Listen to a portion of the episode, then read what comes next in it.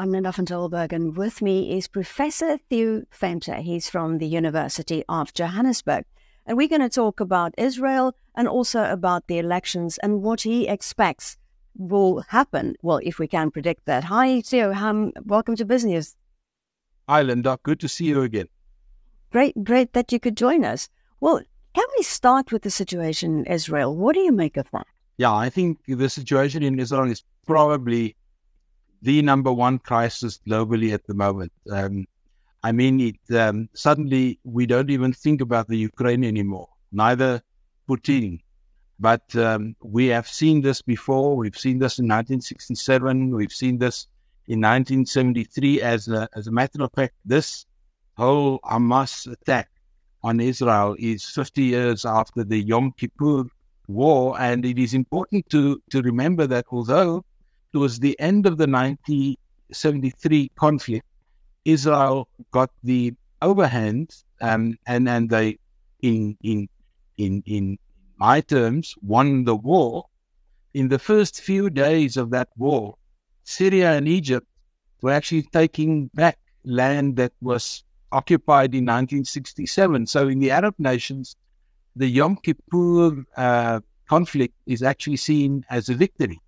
So this is a, a, a, a situation which fifty years afterwards um, was done in a very specific sense. And my take on what Hamas did was, for the first time, we have seen an, an attack on Israel on three dimensions, um, land, sea, and air, through the missiles and, and, and air, these kind of things, which means that they had to put a lot of planning in. They had to really work through this, and, and looking at it, it is a systems failure on the side of Israel. In other words, a an intelligence failure for them not to see it coming. Usually, um, the Israeli intelligence services, several of them, are fairly well connected into other intelligence services, this and that and the other. But this one, it seems to me, um, wasn't clear. In my readings over the weekend, I found three articles, one in New York Times, one in Washington Post, and the third one, where people over the last eighteen months wrote about ten to fifteen thousand missiles uh, in, in the Gaza region, and that Hamas is building up a huge stockpile with the help of Iran, uh, inter alia, to get that. And in each of these articles, there was a warning that one should uh, be careful about what they're planning. But I think what happened was two things happened in Israel. One is the uh, confidence they had in the iron shield. In other words, that whatever comes, we can stop that. Well, if five thousand of these missiles are coming, I don't think anything will stop all of them. Secondly, I think one shouldn't forget that the internal politics in Israel at the moment are very, very polarized. Um, Netanyahu is in power for the last twelve years, of which ten years um, continuously. There's stories about his personality, stories about corruption. And then over the last two years, they've started with a process to actually undermine the legal authority of the Supreme Court and the court system in Israel, in that you can change that by a political vote. And that caused uh, weekend after weekend of uprising and uh, boycotts in, in, in Israel. And I think these things prevented them from seeing the problem emerging in Hamas. And the question now is, what is it that Hamas is doing? And we must remember, Hamas is a political organization. Some people would call it a terrorist organization. Some would call it a freedom organ. Whatever, you, whichever side you are, they are not in control of Gaza. That is the Palestinian Authority under the leadership of um, Hezbollah, and so the Hamas action must be diver- must be devo- divo- divorced from. from the Palestinian Authority, although when you look at the problem People tend not to do that, but I think it would be useful to just think about that for a moment. And what they want, Hamas, is they want Israel to retaliate en masse.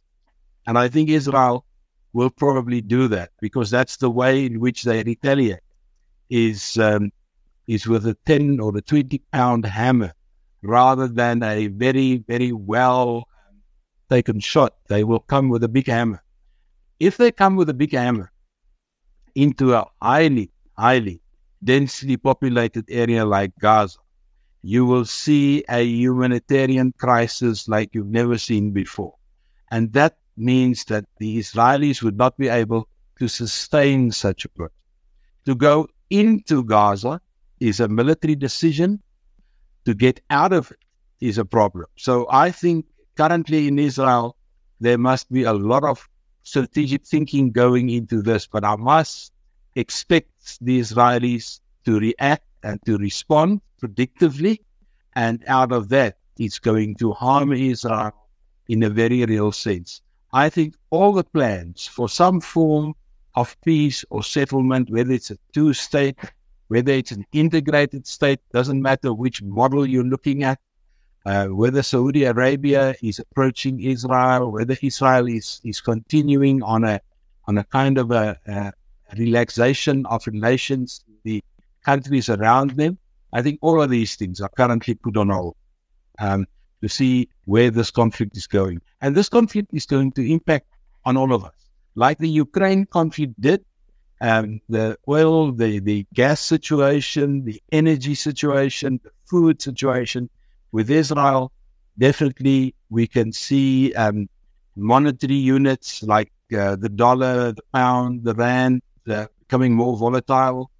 Um, typically gold uh, increase in value as well as oil.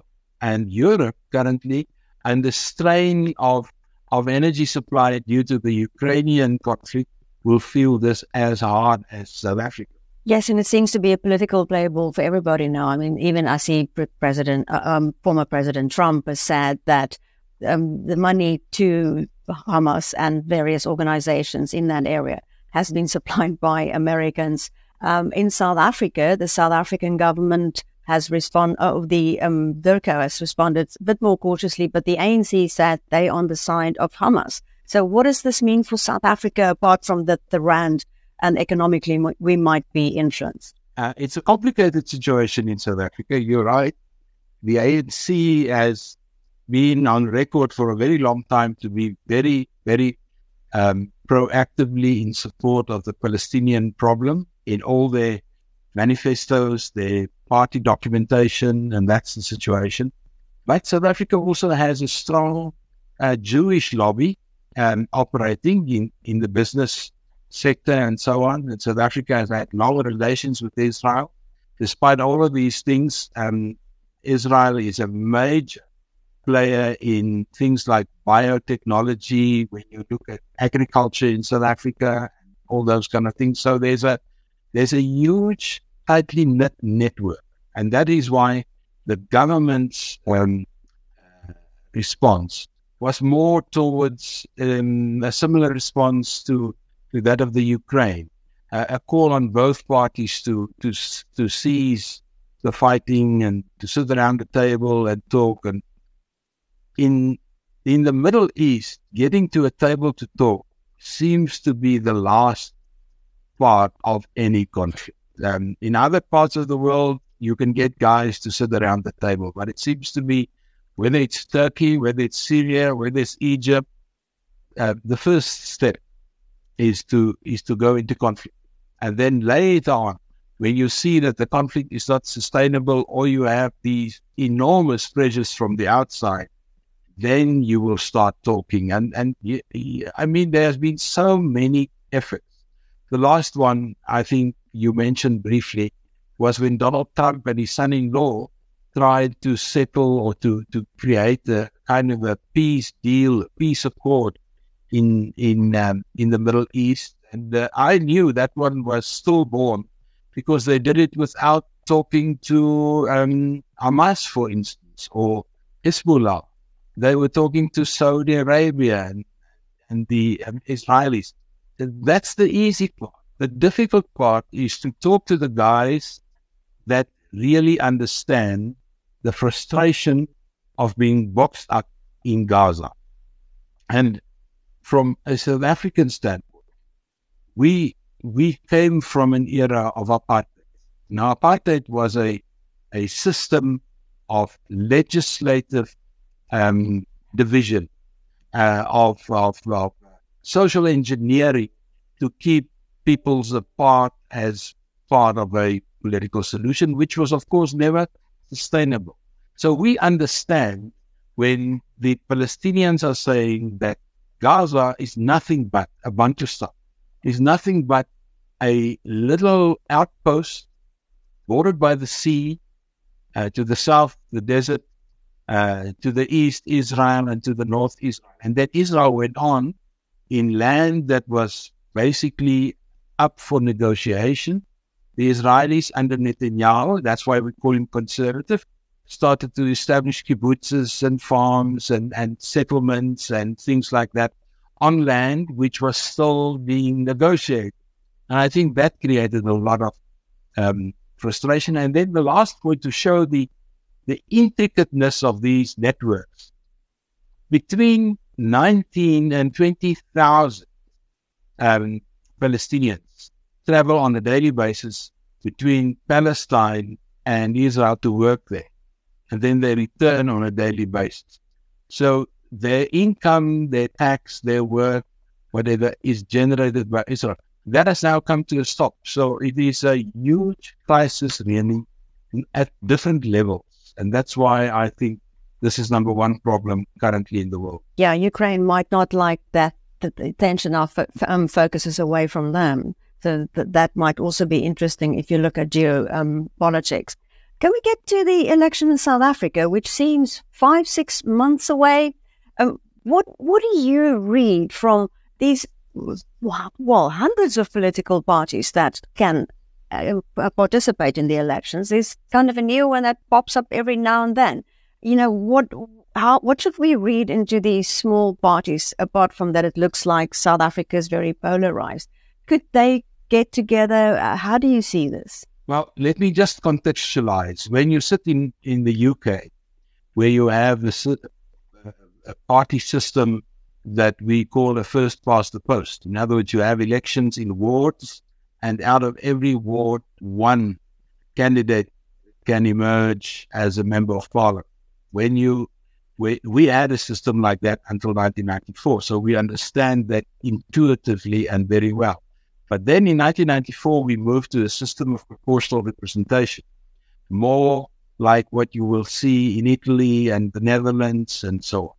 Now, what proportional representation does, it reflects the different political views, I think, in a much fairer way than the first-past-the-post system, which can be very skewed at best, but it also creates a multitude of parties. Currently, Uh, at the um, Independent Electoral Commission, three hundred forty-three parties are registered to participate in the national election. Not all will. Typically, about forty parties participate because they've got enough money and they can sustain a, a campaign. And typically, about between ten and twelve parties make uh, the final um, deal. In other words, to get a percentage. Now, in terms of current electoral statistics, you need between forty-five and fifty thousand votes in the national election to have one representative in parliament. We've got four hundred M Ps, um, two hundred would be elected directly proportionally, and two hundred would be direct be elected proportionally from the province. But in in any case, you need about that. So a lot of what I call the one percent parties are parties that are in parliament because they got a a, a portion of a calculation. Um, let's say zero point five percent or zero point two seven percent. I think zero point two seven percent constitute one seat in parliament. That means we've got three or four big ones the A N C, the D A, the E F F, and I would add the Inkatha Freedom Party among them. Let's call them the big four, of which two are smaller and two are bigger. And then you have the rest. Now, if you look at the current polling, and there are several um, survey research um, guys in the in the field at the moment and, and bringing uh, interesting results to the fore. And I tried to to compile um, a little bit of it. It seems to me that if you take the big political parties, they will make up approximately ninety percent of who goes to parliament.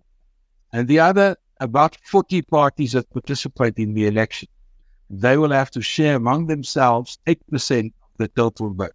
So we will get a few one percent guys. But the big issue that we are looking at for twenty twenty-four is the A N C for the first time, and it's polling regularly every month, different polls, uh, different uh, sets of statistics, uh, and, and, and different um, population groups.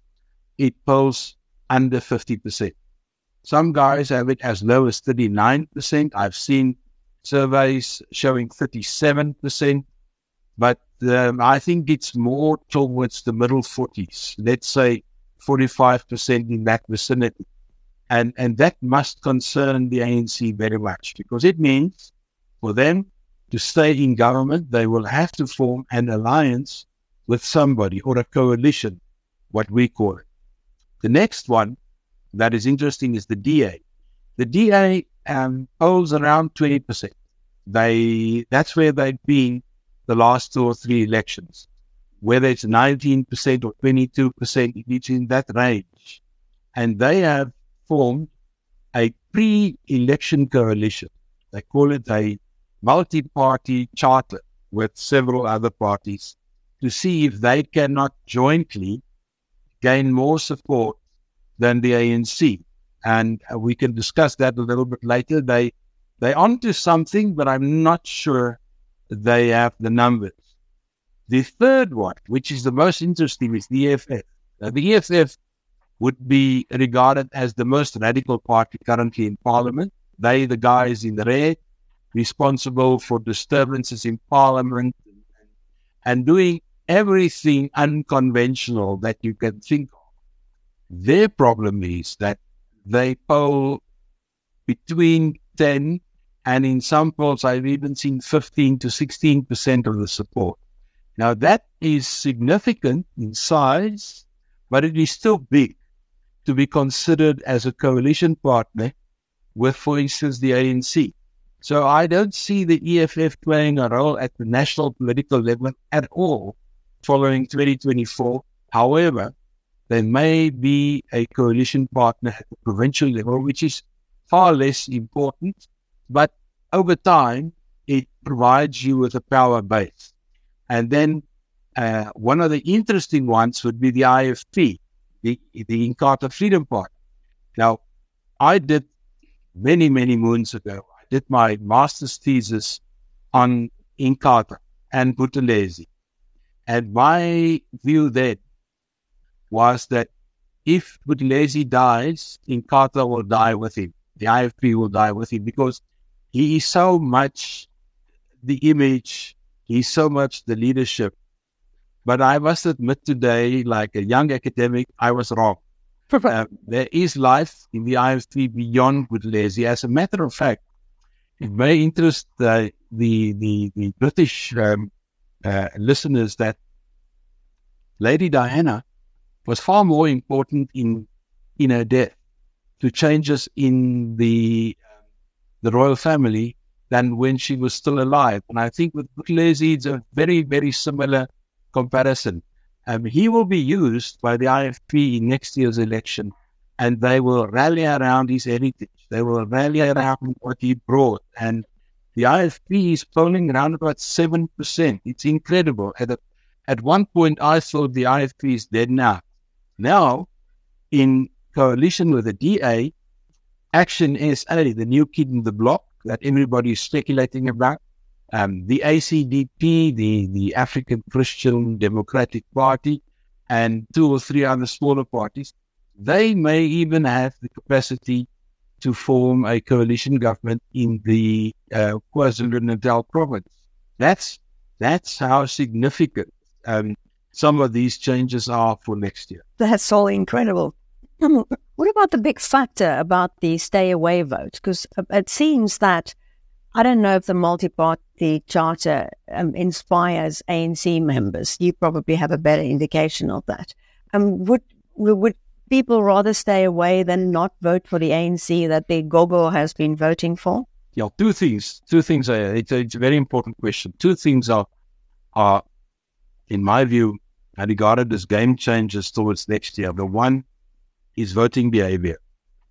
Um, in South Africa, we have seen from nineteen ninety-four onwards that if you grew up in a ANC family or in an A N C environment, Um, it is very difficult to move out of that environment. And in an election, even if the A N C is not fulfilling its promises, it's very difficult to vote for another party. So what we have seen people doing is to stay away from the polls. It's even more than that. If you look at the statistics, and this is a, a worrying factor for the I E C and for political parties, we have approximately, in round figures, about forty-five million South Africans that can vote. In other words, South Africans over the age of eighteen, out of a population of approximately sixty million. As a matter of fact, the census um, will be made available tomorrow, um, and then we will probably know how many people were in South Africa a year ago. But be it as it may, of that forty-six million, that is eligible to vote, only twenty-six million have actually registered to participate in an election. In others, there's approximately twenty million South Africans over the age of eighteen that does not participate in elections at all. Of that twenty-six million, in the twenty nineteen election, um, only about seventeen million participated in the election. So if you want to calculate backwards, you can say that more people um, ignored the election or decided not to participate in the election at all than those that actually participated in the election. That's an unhealthy situation, and it impacts in the political situation in the following way.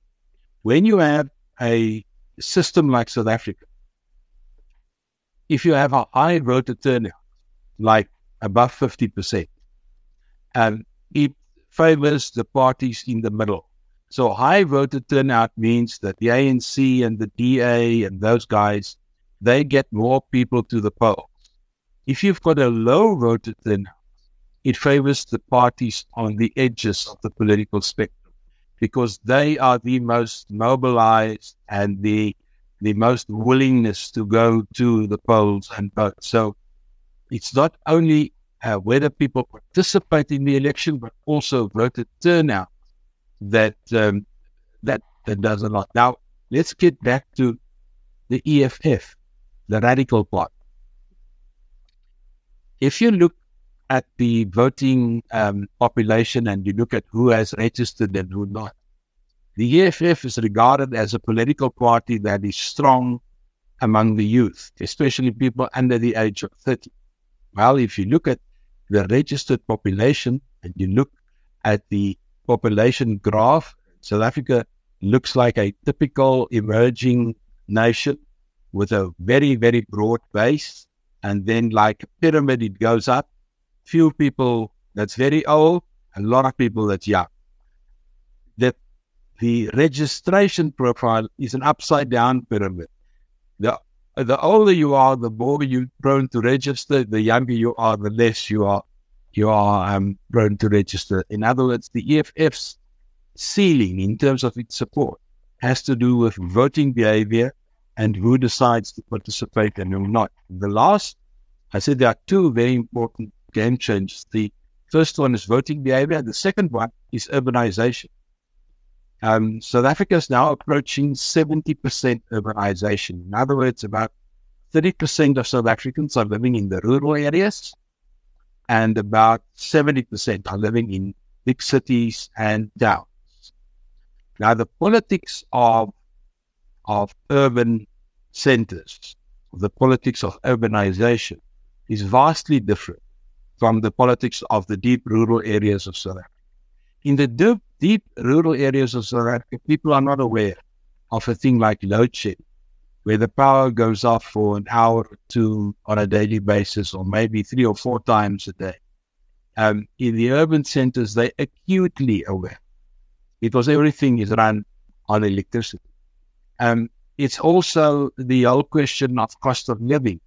The, the war in the Ukraine had a huge impact on us getting out of COVID, and that caused especially um, primary um, primary um, things in in the rural area, like fuel, or um, whether it's candles or whether it's oil for cooking, those kind of things became very scarce and is still highly priced. So that is what the rural areas experience, but in in the urban areas, it's load shedding as well as a total lack of service delivery, because our local governments are busy failing. And it's not all of them. We've got pockets of extremely well-organized local governments. Some of them, the biggest proportion, of course, in the Western Cape, which means uh, they are managing what they've got because their budgets are very similar, the rules are very similar. But the collapse of metros in the north, as well as local governments, will have a political impact. And I may just mention that this election will be in twenty twenty-four, May, give and take, uh, somewhere in May next year. But within a, within two years from that election, we will have a local government election where these issues that I just discussed will be even more acutely uh, part of the political um, issue. And within a year of that, it will be the end of Cyril Ramaphosa's second term as leader of the A N C in twenty twenty-seven. So following this election, there will be two or three very important events that will determine the direction in which South Africa is going. So if you have to summarize and take a guess, and I know it would change and it's very fluid in, in the next five to six months, what kind of outcome do you predict for the elections in two thousand twenty-four on national and on provincial level? Yeah, I think it, it is difficult um, at this stage, but with the information we've got at the moment, and I have been privileged that I participated in every election since nineteen eighty-eight, actually nineteen eighty-seven, and then we had a quick election, and then from nineteen ninety-four, all elections as an analyst. I would say that the A N C will get very close to fifty percent, despite the survey research, because there's the value of incumbency, and that is what the A N C has. It is the government. It can give grants. It can provide this. It can do this and that. So I think the A N C will be very close to fifty percent. It will need maybe one or two smaller parties at the national level to form a government. The um, multi-party manifesto, or the multi-party charter, with the leadership of the D A and others, I think they will get um, deep into the thirties, but not significant enough to form a government. Um, the E F F, they will uh, they will operate within their ceiling, ten to fifteen percent. I think the fifteen percent is a stretch target. I think more towards ten percent.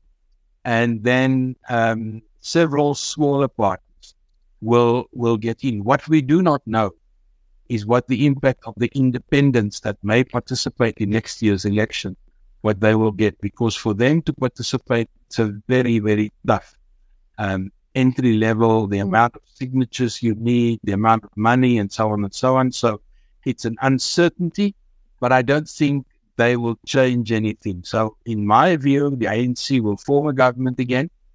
Um, the opposition parties will have Um, coalesce into a much stronger group, um, forming a competitive election.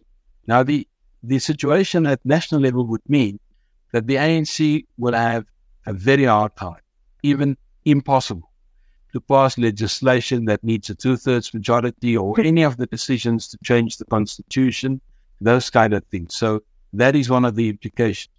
If we go down to the provincial level, sure. I think the Western Cape is now safely in D A hands. Um, I don't think the A N C has the ability to win it back. What the A N C may lose may be Gauteng, which is uh, where uh, Johannesburg, Pretoria and the whole industrial hub of South Africa sits, and it may also lose KwaZulu-Natal to a coalition government, which means that the A N C is national government, but they sit in a town or a city that is managed by the opposition, Pretoria. Parliament sits in Cape Town, managed by the opposition.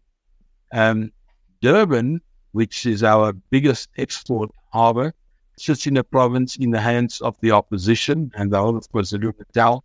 So it is a very uncomfortable situation for the A N C, and I think they can clearly see that uh, scenario emerging uh, with the information that we currently have. Very interesting, and it limits their ability to give patronage. Yeah, well, that that that is the big thing, and that is the value of a competitive election, is is to limit patronage and to um, to have a better control over what we term state capture, which is uh, in any other country, we would call it institutional corruption, corruption of a grand scale.